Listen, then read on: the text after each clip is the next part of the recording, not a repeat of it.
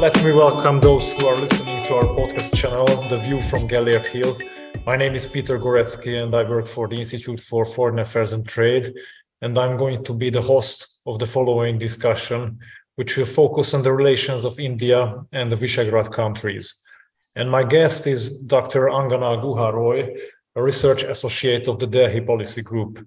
Uh, she has been with IFAT through uh, Think Visegrad Fellowship Program as a visiting visiting researcher since September, and she has made some comprehensive research on the relationship of India and the V4 countries. So, uh, in today's podcast, she's going to share some findings of her research.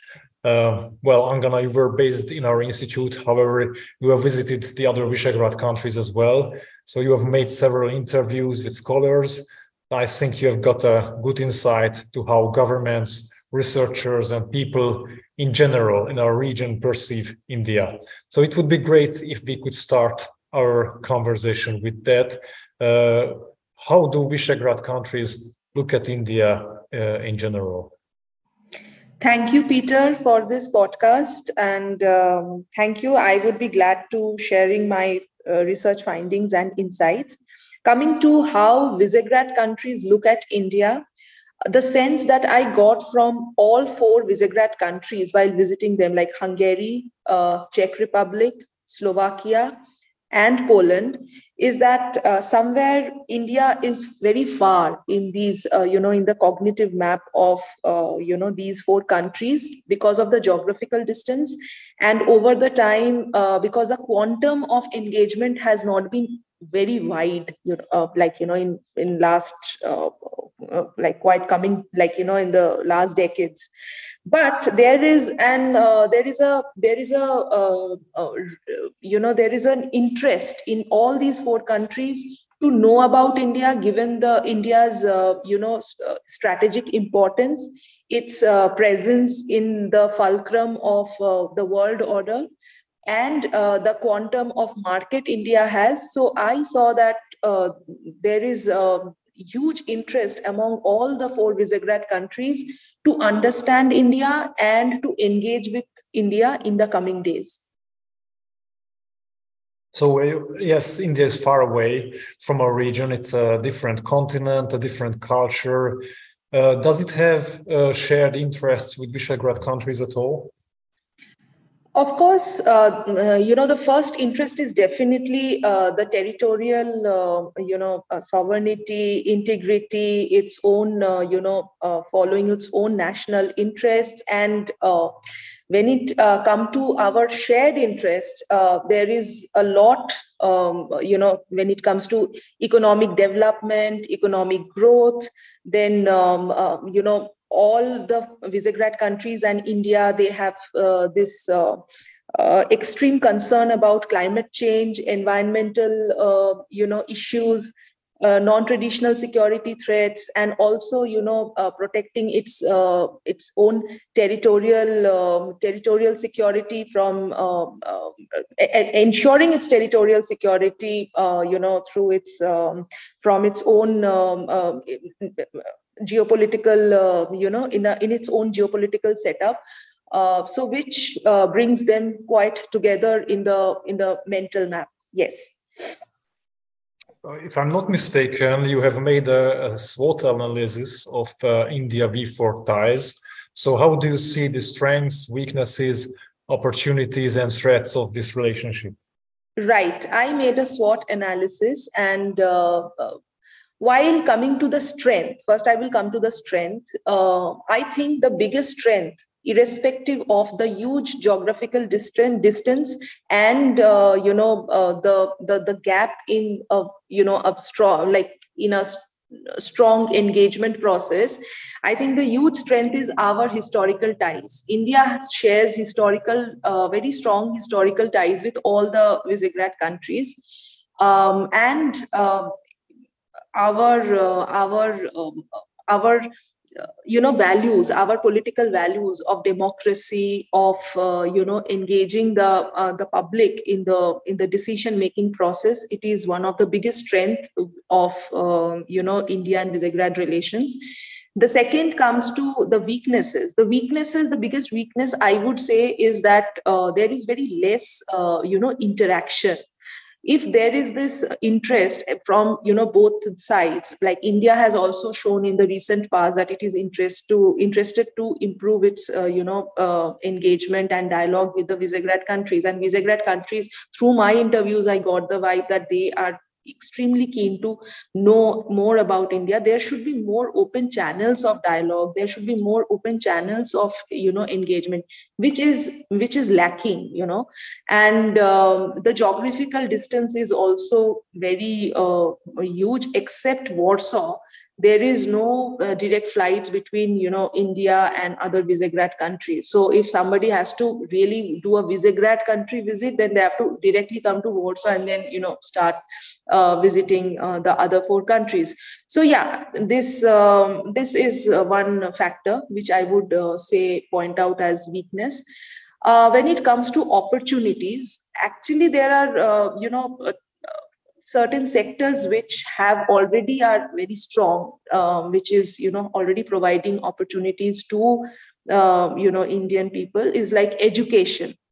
A lot of indian students come to uh, come to uh, this part of the world and they are are studying in poland they they are studying in hungary. When it comes to slovakia it's very less and also czech republic there is a lot of indian students there. So education collaboration is definitely one you know area of opportunities which can only grow and which can only expand uh, not only in the area of science technology and it but also humanities and social science which is very important according to me to understand uh, you know the sociology the demography and other you know aspects of uh, you know uh, relationship uh, second would be uh, opportunities is that there is a demographic, um, you know, decline in these Visegrad countries where it is looking for, you know, skilled and unskilled workers.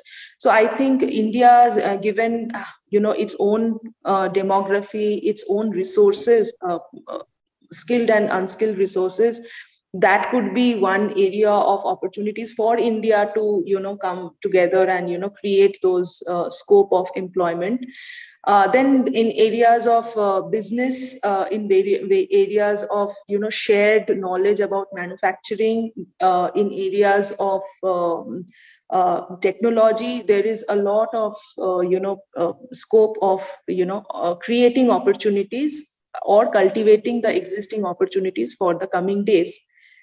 When it comes to threat uh, there is not i won't say that there is as such a big threat between india and visegrad countries because uh, like um, but uh, one thing that was constantly coming throughout the interviews is you know some some uh, some differences over the world view some differences over the world order or some differences over the security order given in like at this point india is having certain kinds of uh, you know uh, uh, territorial disputes with China, though we are having a, like you know business relations with China and uh, the Visegrad countries, especially Hungary, um, they are incre- like you know strengthening their relations with China, which is definitely not an impediment to our uh, you know relationship, which can't be. But it was pointed out in some of the interview that it can be uh, you know these differences of uh,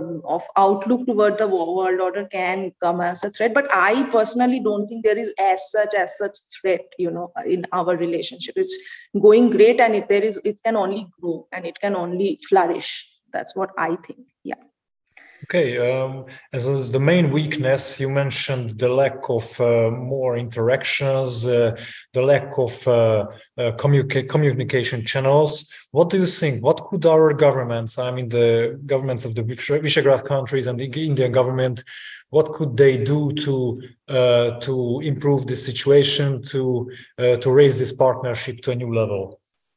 You know i feel that yeah there is, has not been very high level delegation meeting except for the foreign minister visiting here or you know uh, our ministers keep visiting the visegrad countries but there is very less awareness about that. So i feel that there should be a track two dialogue. There should be you know civil society um, you know people from the academia and different walks of life can be involved in subsequent you know ongoing dialogue so that you know the the channel is always you know there is a continuity to the progress of the attempt to increase um, this uh, um, um, this the momentum of the relationship. So if that can be done um, you know maintaining a continuity in dialogue maintaining a continuity in the momentum of the dialogue that can be done uh, there can be uh, more uh, more and like you know after the pandemic we have come to a digitalization uh, age where there is so much of uh, you know virtual interaction taking place like uh, people don't have to be physically present in different places to you know carry on the dialogue or execute decision making or to come to consensus. That can be also done digitalization like digitalization can also do that.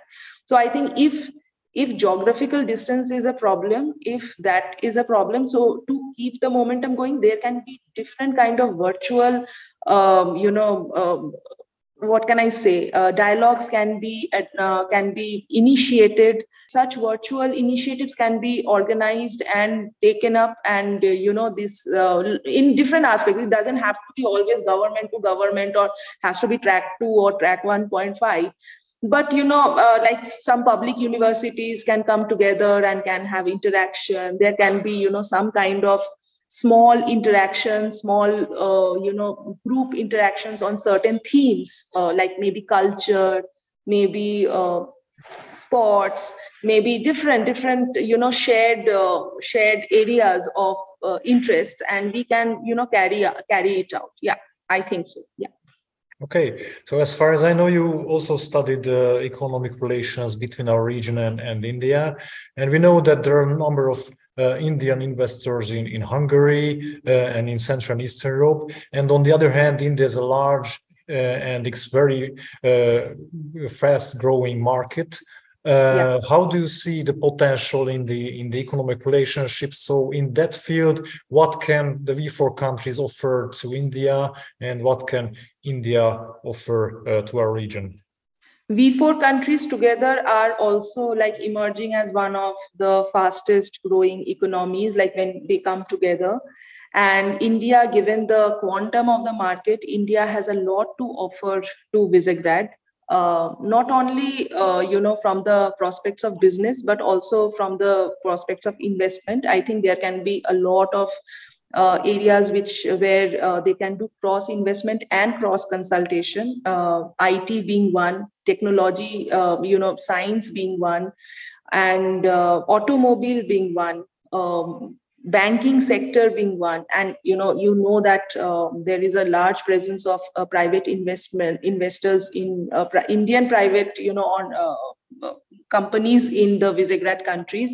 And I think Hungary has one of the biggest presence of these uh, private uh, companies, Tata being one, and the private uh, these they are employing around ten thousand Hungarians here. So already India and India has a three billion dollar investment uh, in Hungary itself. So India has already you know started uh, started uh, its uh, footprints here when it comes to uh, you know economic engagement.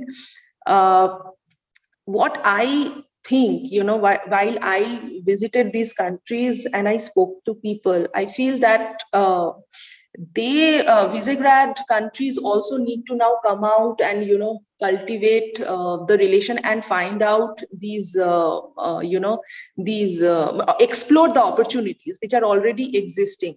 One problem that i uh, you know i heard while doing my interviews across is that um, that there like you know uh, not the, the there was a lot of um, a lot of attempt from you know the like at least from hungarian side to reach out to the indian government to discuss certain you know uh, certain prospects of collaborations which was not uh, you know taken forward or which was you know taking time to be taken forward. I think i think uh, these uh, things uh, these things uh, requires uh, like you know time and all both these countries while they are exploring that what they can offer to each other you know from you know from each other's strengths point of view. Maybe like you know the Visegrad countries have very good public uh, public infrastructure. They have clean tap water.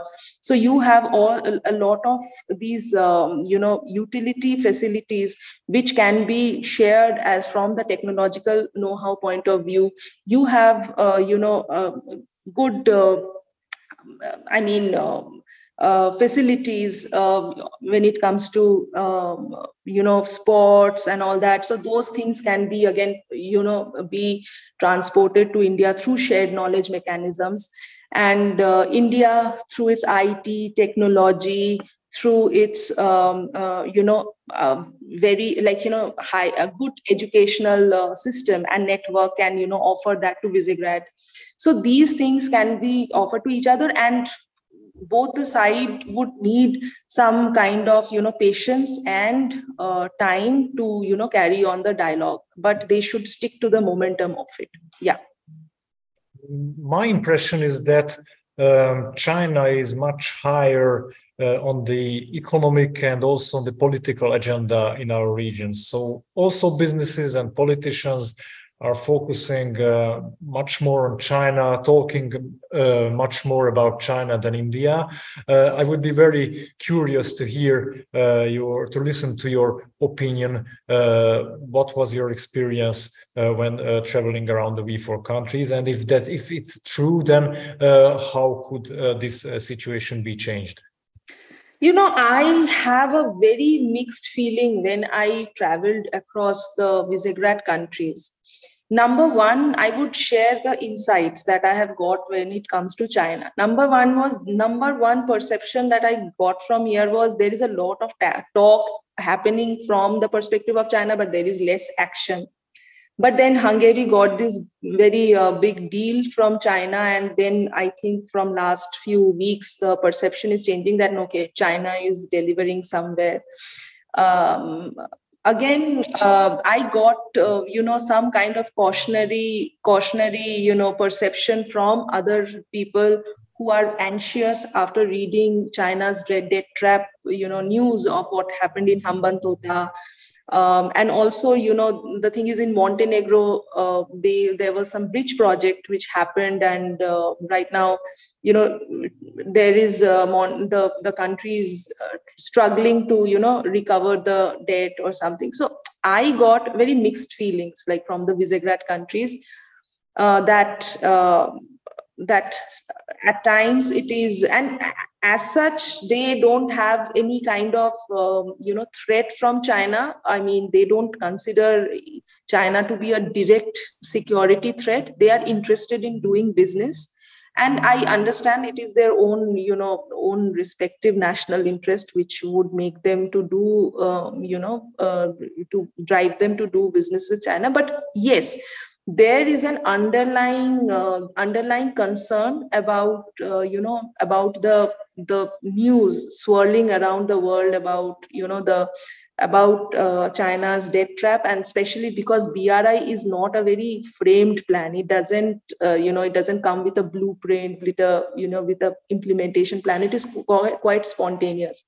So yeah, there was uh, this mixed feelings when it came to China that I perceived while my stay during my stay here. Yeah.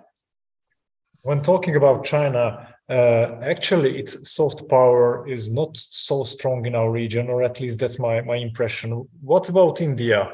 Uh, how do you see uh, your country's, uh, the influence of your country's culture uh, in our regions, altogether uh, the soft power of your country in, the V4? I mean, I saw the Chinese presence here. Like in every corner of the street, there is a there is a Chinese buffet stall or, or I can see this Bank of China somewhere. So there is a visibility of you know China in among in these countries. It's not that you know it's not that there. It's definitely there. Um, when it comes to India, definitely India has very. When it comes to food, there is a lot of you know uh, Indian restaurants here. I my personally have visited these Indian restaurants and who the entrepreneurs have given me very good feedback about Visegrad countries. And um, I was also happened to stay in the Visegrad countries during the major, you know, uh, Indian festival time. So I attended all the festivals. Uh, I was in Poland during Diwali. I was in uh, I was in Hungary during our Navratri festival, and uh, it was uh, very well um, attended. Not only by Indian community, but also the community, like uh, also the, the the the people from the those countries, like you know Hungarians. I was in Navratri. I saw Hungarian uh, not only participating but performing in the in the festival. And um, then also in poland in diwali that happened. So i think but it's not very high. There can be because india has so much to offer when it comes to you know soft power. Uh, whether it's bollywood films whether it's it's uh, you know it's dance culture it's music culture uh, there is so much to offer. You know it has to like you know it has to come up with a plan or it has to come up through some g2g you know initiatives to spread more of india's soft power which i think would be very well received in this part of uh, the world. So it's not very high but yeah it's it has the it has set on. And uh, also this uh, there is a there is an onset of this uh, this uh, at least the idea of uh, of uh, of you know this attempt to understand or to know about the soft power or you know to to more about the soft power. And bollywood and also visegrad countries are very very uh, like you know um, uh, favorable and uh, favorite for Bollywood movies. I mean, there are a lot of Bollywood movies that have been shot in the Visegrad country, especially Budapest. Uh, you know, Warsaw. The, there is a lot of these uh, movies were shot. I mean, there was this Hindi movie Kick, which was shot in Warsaw. There was Hum Dil De Chuke Sanam. There was Guzarish. Uh, these movies were shot in Budapest. There was Harry Met Sejal that was um, met, that was shot in Budapest so we actually have seen a you know lot of these Visegrad countries, the glimpses of the Visegrad countries through our Bollywood movies. So yeah, I think there is always a channel, and the onset has begun, and it can only expand and grow. Yeah. Uh, let's talk a bit about uh, global politics. Uh, how do you see the European Union's growing interest in the Indo-Pacific region? Could it boost relationship between the V4 and India in the future? I think European Union have a very clear agenda of uh, development, growth, and growth-related uh, collaborations in the in the Indo-Pacific.